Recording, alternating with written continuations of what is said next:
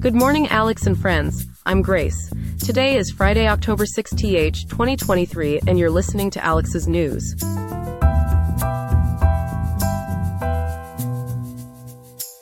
To kick off this sweltering October day in Riverside, we can expect the mercury to soar to a high of 97.6 degrees and gently drop to a balmy 69.4 degrees as night falls. But for now, we switch gears and head over to the financial front. Our first story examines resilience and strength in the U.S. job market, even amidst rising headwinds and a forecast of uncertainty. We'll also be discussing a rapidly evolving story the Biden administration feeling the heat and under strain to restrict U.S. China collaboration on RISC-V chip technology, with national security interests hanging in the balance. Finally, we'll be honoring a beacon of hope and defiance. Narges Mohammadi, furthering the cause of women's rights and freedom in Iran, has been recognized with the illustrious Nobel Peace Prize. Stay with us for these stories as we delve deeper into the headlines shaping our world today on Alex's News.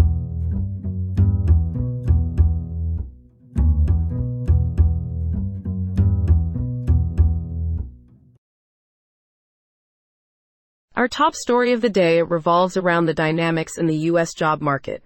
Joining us with the intricate details is our expert news reporter, Ethan. Ethan, there's been talk of strong job growth and its potential effects on the U.S. economy recently. Can you break down the current situation for our viewers, please? Absolutely, Grace. The state of the U.S. labor market has been exceptional, to say the least. We have a sturdy job growth situation if we look at the recent reports of employers adding an impressive 336,000 jobs in September. This is quite crucial because robust job growth often indicates an economy's resilience to withstand high interest rates and an unstable outlook. And the job growth rate directly impacts the Federal Reserve's decisions, doesn't it? Yes, indeed, Grace. The Federal Reserve uses this data among other benchmarks to make decisions on interest rate hikes. If there's significant job growth, it gives the Federal Reserve a green light on hikes as it means the economy is likely robust enough to handle it. So if we have slower job growth, this could indicate a slowdown in economic activity? Correct. Weaker job growth could be a signal that economic activity is slowing down. However, considering the consistent job gains and low unemployment rates we've seen so far, the U.S. economy looks pretty resilient. But there's also concern about some rising headwinds, correct? Yes, Grace. Rising oil prices and political dysfunction in Washington are indeed potential speed bumps on the road. We're also looking at the looming resumption of student loan repayments, which could impact consumer spending and ripple through various industries. Still, job growth has remained strong. Can you talk about the numbers a bit? Absolutely. Over the past three months, the economy has added an average of 266,000 jobs per month, and the unemployment rate has remained at 3.8%, nearly the lowest level in half a century. While most large industries have reported job additions, it's important to note that wage growth slowed down in September. However, compared to last year, wages have risen by 4.2%. So, could the Federal Reserve possibly hike the interest rates again by the end of the year? That's a very plausible scenario, Grace. Given the current state of the labor market, it's quite likely that the Federal Reserve might consider another interest rate hike. It's worth remembering that the U.S. labor market is a crucial barometer for the economy's underlying strength. Right. It will be interesting to see how these factors continue to come together. Thank you for your insightful analysis, Ethan. My pleasure, Grace. Let's dive into another heated topic, one that seems to light up discussions in the tech world. Our own Chloe Sanders has been following the US China tech war, which recently brought RISC-V chip technology into the spotlight. Tell us more, Chloe. Absolutely, Grace. Here's the deal. According to reports from Reuters, Embedded Computing Design, and the Linux Foundation, RISC-V is an open instruction set architecture, abbreviated as ISA, that allows chip designers to create their own processors based on a universally accepted set of instructions. Now, because it's open source, RISC-V has seen widespread adoption across the globe, including in China. When you say open source, you mean anyone can use and modify the technology, correct? Exactly. This has been a double-edged sword though. On one side, it promotes innovation and collaboration.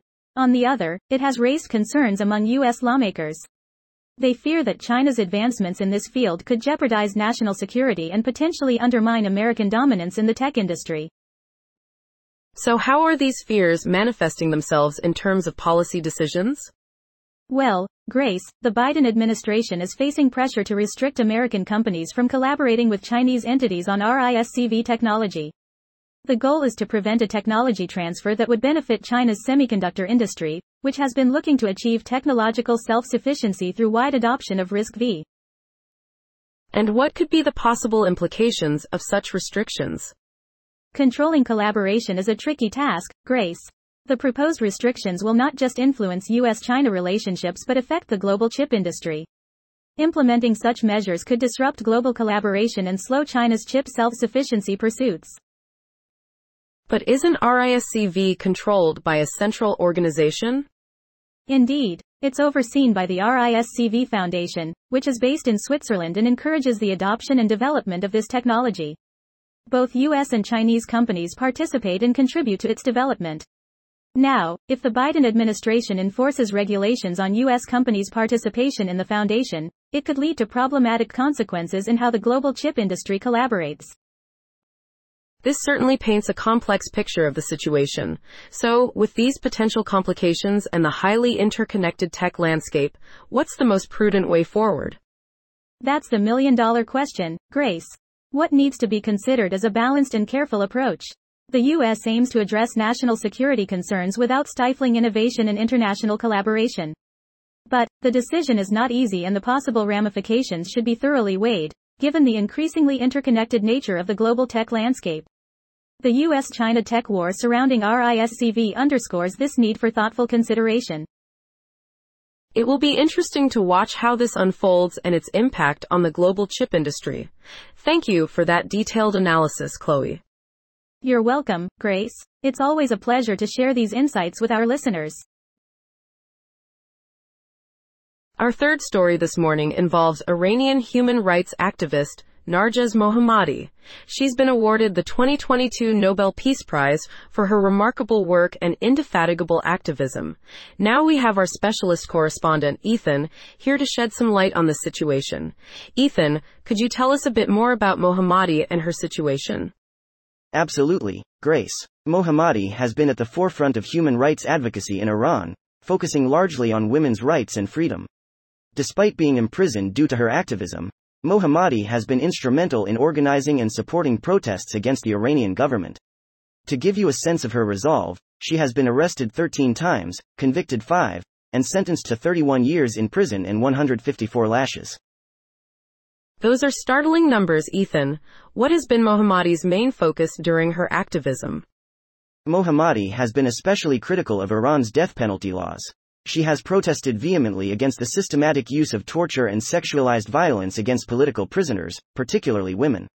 This activism was sparked by the tragic death of a Kurdish woman in police custody. These issues have posed a significant challenge to Iran's theocratic establishment, but Mohammadi's resolve has not waned. Her resolve is indeed astounding. Now, this Nobel Peace Prize she has been awarded, what potential implications can this have? The award is not just an international recognition of Mohammadi and her struggles but also sends a powerful message to Iranian leaders about the significance of women's rights and the demand for real democratic reforms. Mohammadi's husband, Taghi Rahmani, believes that the prize would further empower her fight for human rights. What has the reaction been like from her family and those near to her?